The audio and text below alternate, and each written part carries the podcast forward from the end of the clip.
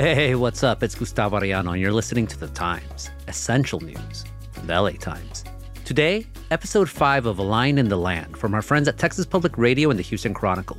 It's a podcast that explores the human story behind the Haitian immigration journey to the United States. It's Tuesday, August 30th, 2022. After displacement from Haiti, an exodus from South America, and an epic journey through Central America and Mexico, what became of the American dream for these refugees?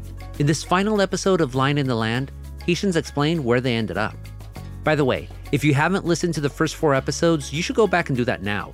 We've been airing episodes from A Line in the Land every Tuesday through August. Today's episode is the last in the series. Hope you enjoyed it.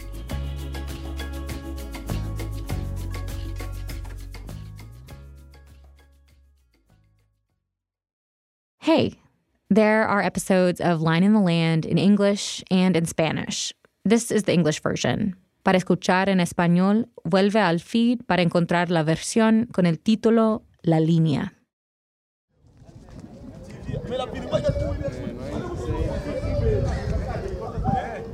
The mood was pretty upbeat at the Acuna migrant shelter on a sunny November morning. Domingue Paul and his wife Kathleen Van Fan were lining up to board a bus, finally taking them away from this dilapidated building where they've been living in limbo after deciding not to cross into the U.S. It's a good day. The couple stand with their luggage and two children. Paul and Fan Fan are optimistic about staying in Mexico getting a job, enrolling their kids in school so they can have a better life and education. Eso, es por eso que hicimos el, el trayecto para darlos una mejor vida. After we said goodbye, they traveled 400 miles south to make a home in the Mexican city of Torreon, where they had been promised help getting jobs and housing. But after they got there, Everything changed. Fan Fan tells me over WhatsApp messages. Ay, amiga. A friend convinced them to go north and cross the border. They were detained by border officials, stripped of their personal belongings, and put in a freezing cold cell. Nos metieron en un aire acondicionado donde había mucho frío. Ay, es muy malo, muy malo, no. She says her family spent nine days in detention. Then, in the middle of the night, they were suddenly woken up. Their hands and feet were bound. They were flown back to Haiti. Ay, había la gente llorando tanto. Y yo también llorando tanto en el avión. She remembers hearing the sobbing on the plane. She cried too. Hay gente que se pide, pide perdón. Ay, se puso, se puso de, de rodillas. Pidieron que no le deportaran. Some people even got on their knees, begging not to be deported, she says. Since arriving in Haiti, they've been living at her mom's house. They don't have clean drinking water or electricity. Her Chilean children are in a country completely foreign to them. Aquí estoy. Bueno, inconsolable. Her family was among the more than 10,000 Haitian nationals and children at the border in Del Rio who, after a long journey from Brazil or Chile, were sent on flights back to Haiti. That's about 40% of all Haitian nationals who were detained by Customs and Border Protection in Del Rio from September 2021 to the end of the year. Thousands more were actually allowed into the U.S. And there's also the Haitians that never even made it that far, like the thousands still in Mexico, where asylum claims from Haitians have skyrocketed. Their odyssey in pursuit of a better life continues. Texas Public Radio and the Houston Chronicle spent months reporting on this story. We went to the forests of Colombia, Mexican migrant shelters, We spoke with Haitians across the Americas, in person, through WhatsApp and video calls with folks in Haiti and Mexico. The people who can best tell this story. Who can help us understand why so many people took this perilous journey. And how immigration policies in the Americas played such a pivotal and, in some cases, devastating role in their lives. I'm Joey Palacios with Texas Public Radio. And I'm Elizabeth Trovall with the Houston Chronicle. This is episode 5 of Line in the Land.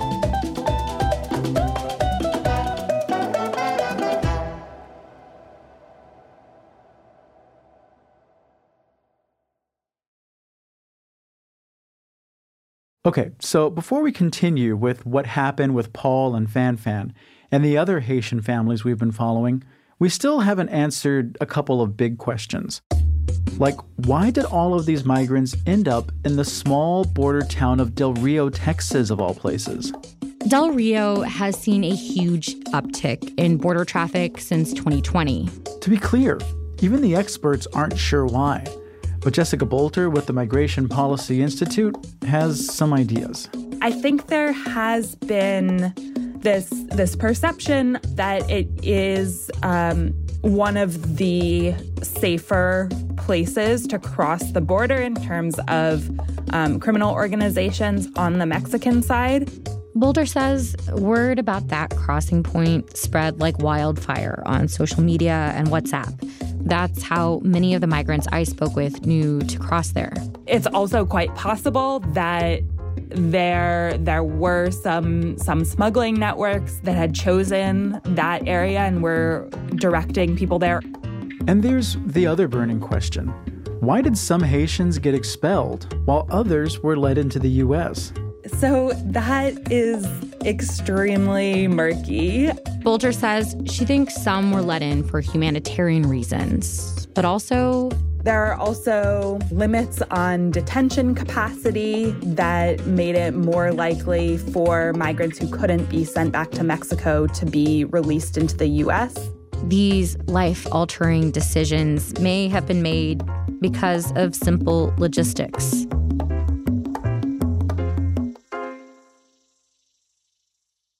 Jean Sony Eugene was in Del Rio under that international bridge with his pregnant wife. They waited three days in triple digit temperatures with limited access to food and water. I caught up with him in Northwest Houston. He was living in a spacious two story brick home of a local volunteer. He said while under that bridge, he knew he was going to get in. Yo venía con mucha, mucha fe. Yo, yo, yo sabía que me iba a entrar. Yo sabía eso. He was right. By sheer luck. His family was among the thousands of Haitians who did gain entry to the U.S. Exactly how remains unclear, but we do know he and his family were quickly released and took a bus to Houston, where they've decided to stay for now. In the living room nearby, his wife, Naomi Se Moroni, held their crying infant daughter, who was born soon after they arrived in the U.S. Solo quiero estar en un lugar donde puedo tener un sentimiento de seguridad. He eh, said he just wants a place where they can feel safe, where they can work and achieve their goals. He thinks in the U.S. they can do that. Still, his journey is far from over. His newborn is a U.S. citizen, but Eugene's options to stay in the country legally are far and few between. After learning Spanish and building a life in Chile, he's starting over again. But he says they've arrived at the best place to have a better life para tener un mejor vida, una mejor vida, un mejor, una mejor oportunidad para vivir en paz. And live in peace.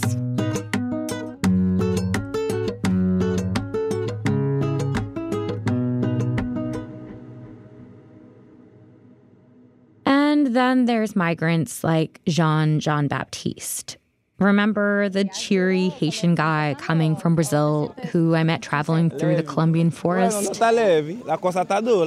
We last saw each other last year on that rugged hike when his trip through the Darien Gap had just begun.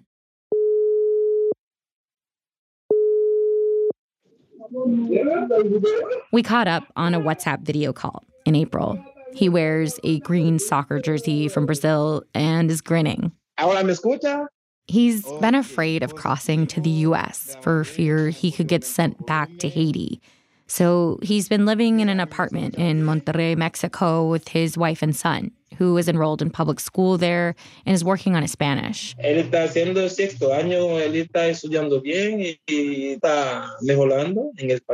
Él está haciendo sexto año, él está estudiando bien y, y está mejorando en español. Jean Baptiste says people there are pretty nice. They ask him tons of questions about who he is and where he's from. Ellos están demasiado curiosos. Ellos están curiosos demasiado para conocer nosotros. He's been working the night shift at a Home Depot nearby, shelving merchandise. Jean Baptiste has been there a few months, and even though he doesn't have any major complaints about life in Mexico, he admits the US, where he has lots of extended family, is still where he wants to end up.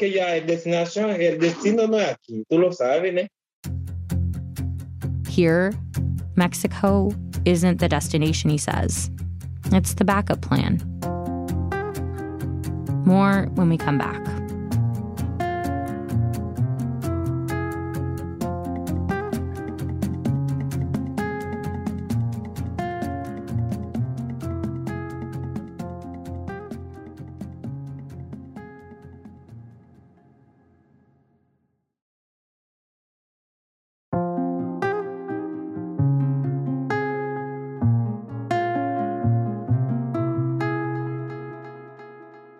We're back.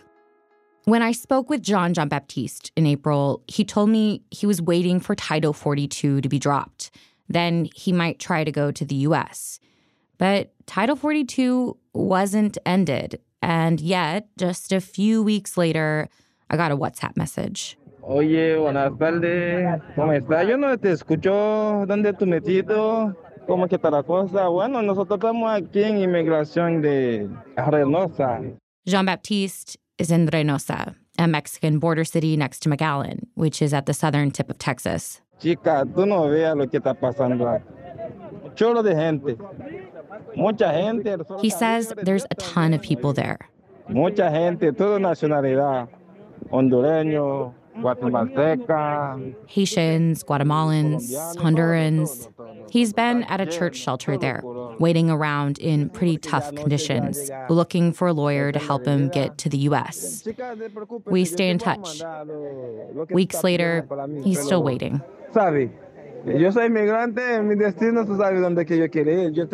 He's among the tens of thousands of Haitians in Reynosa and other parts of Mexico. In 2021, Mexico saw a nearly 800% increase in Haitians seeking asylum there, close to 52,000 people, along with nearly 10,000 children of Haitians who are Chilean or Brazilian citizens. That's according to the country's refugee agency, Comar. And it's likely that many of those tens of thousands still consider the U.S. to be their final destination. Wages are much better in the US. There's a labor shortage. It's safer, more diverse. There's another factor to consider too. In Spanish, it's called desarraigo, which basically means uprootedness. There are words in Haitian Creole which mean the same thing. En el alma, uno tiene una herida con el desarraigo. Wooldy Edson Louidor is a researcher in Bogota. He says Haitian immigrants to Latin America deal with alienation that goes beyond simply a language or cultural barrier. Porque no somos de acá del continente americano, somos del continente africano. Our souls are injured from being uprooted, he says, because we're not indigenous to the Americas. We're from Africa. He himself is a Haitian immigrant in Colombia. Louidor says the U.S. offers something different for black migrants. El racismo pesa mucho. En Estados Unidos hay racismo, por supuesto. He says even though Haitians will have to deal with things like racism in the United States. Sabes también que en Estados Unidos va a haber mucho apoyo emocional.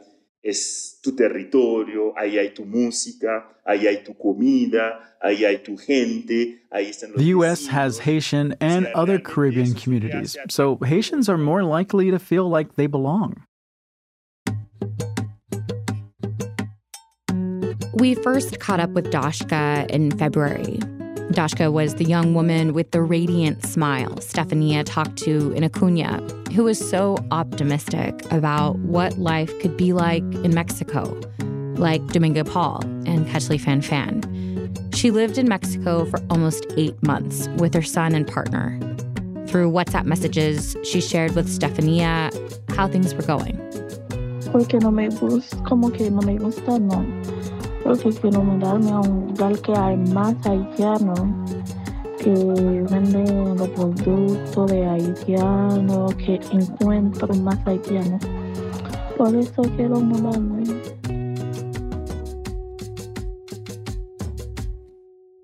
Dashka was struggling. She wanted to be somewhere where there was more of a Haitian community, somewhere where they sell more of the hair and beauty products that made her feel at home.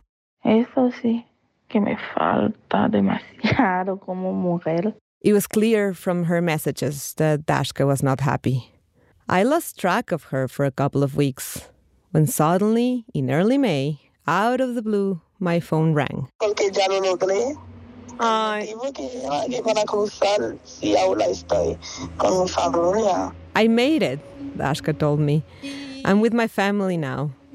She was living with family in Ohio. After spending three days in Reynosa, she was able to legally enter the US on a tourist visa. Then Dashka's cousin booked her, her son, and her partner plane tickets from Texas to Ohio. In early June, I made my own way to Ohio to see her and asked her about arriving in the US. No, o sea, o sea, o sea, lo que pasaba cuando baja el avión y grande y el inglés me mata. The airport, she explained, was a scary experience. Not only did she physically get lost, but she got lost in translation too. Everything was in English, which she doesn't speak. But luckily, Dashka heard a woman speaking Spanish who helped her find her way. Now, as we walk to the neighborhood store, she tells me how much she loves being surrounded by her family and how surprised she is at just how many Haitian products are sold in the US. Ah, hay plátano, hay muchas plátano, hay una cosa que se llama lam. ¿Cómo yo digo la mano inglés? She says she's been coming across a lot of familiar foods, fruits and vegetables that she hasn't even seen, let alone tasted for almost six years. It's been a month since she arrived in the US, and she really is trying to adapt.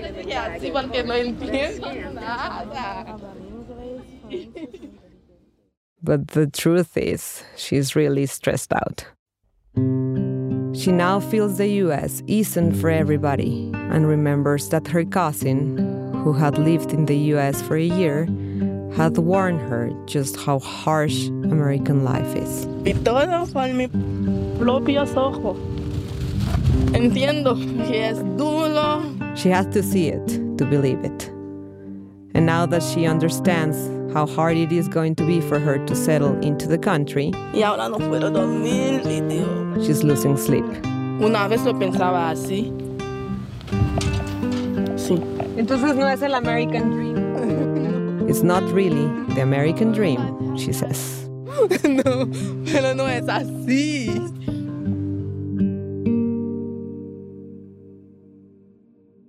As for Fan Fan and Paul, the couple that was expelled back to Haiti after crossing in November, they had tried to get official paperwork in Chile, but were rejected there, and then rejected again by the US. After months in Haiti, they finally got plane tickets to return to Chile, trying once again with their Chilean children in tow to make a home. There, their journey continues. The stories we've told over the past five episodes, while they speak to the unique 10,000 mile journey of many Haitians, they also tell a story about the human impact of U.S. policies around the world and at the border. One of those policies is Title 42, the pandemic policy that has nearly shut off access to asylum at the border. It's been used by both the Trump and Biden administrations to quickly turn away not just Haitians, but many nationalities, or send them to their home countries. allegedly to control the spread of COVID 19. Whenever that policy is lifted, some claim it will be a return to open borders. Well, they're not doing much. And I think it's important when we talk about the border, we're talking about those that are coming in and they're going to make a run on our border when Title 42 expires, like we've oh, Others say lifting Title 42 means asylum is back. That means families coming across the border with young children. It means even single adults can cross the southern border and claim asylum. It means a return to the status quo of our asylum system that existed pre COVID. But even the status quo is still a broken asylum system one with a backlog of nearly 2 million cases. So people with and without valid asylum claims wait for years for their day in court. And in some courts, like those in Texas, it can be next to impossible to win a case, especially for Haitians and Central Americans, which is important context. Because this summer is likely to break new records when it comes to people arriving at the U.S. border as people flee conditions in their own countries that have only deteriorated in recent years, like Venezuela. A global pandemic threatening an already dire situation. Or Ukraine. Russia's troops now occupy the theater that was bombed as hundreds sheltered. Or Haiti. The sound of gunshots on the streets of Haiti's capital, Port au Prince. At least 20 people have been killed over the past week alone many of them. The people leaving the crude realities of poverty, violence, war, corruption, starvation, they'll be at our doorstep looking to cross the line in the land. And they'll be there, regardless of whether or not they get a warm welcome.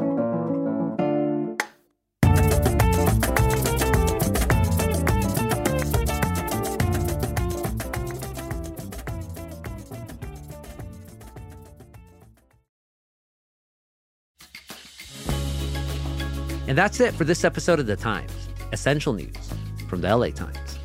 Line in the Land is reported and produced by Elizabeth Trovall, Sofia Sanchez, Stefania Corpi, and Joey Palacios. Their editor is Elisa Barba. Cultural Competency Assessment by Miriam Chaussee. Sound design and music by Jacob Rosati. Audio mixing by Bennett Smith, and special thanks to Dan Katz, Lily Thomas, and Maria Reed. Line in the Land is a production of Texas Public Radio in collaboration with the Houston Chronicle.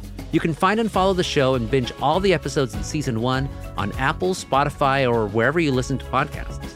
The Times is produced by Shannon Lin, Denise Guerra, Kasia Broussalian, David Toledo, and Ashley Brown. Our editorial assistant is Madeline Amato. Our engineers are Mario Diaz, Mark Nieto, and Mike Heflin. Our editor is Kinsey Moreland. Our executive producers are Jasmine Aguilera, Shani Hilton, and Hiba El Urbani, and our theme music is by Andrew Eapen. I'm Gustavo Arellano. We'll be back tomorrow with all the news and desmadre. Gracias.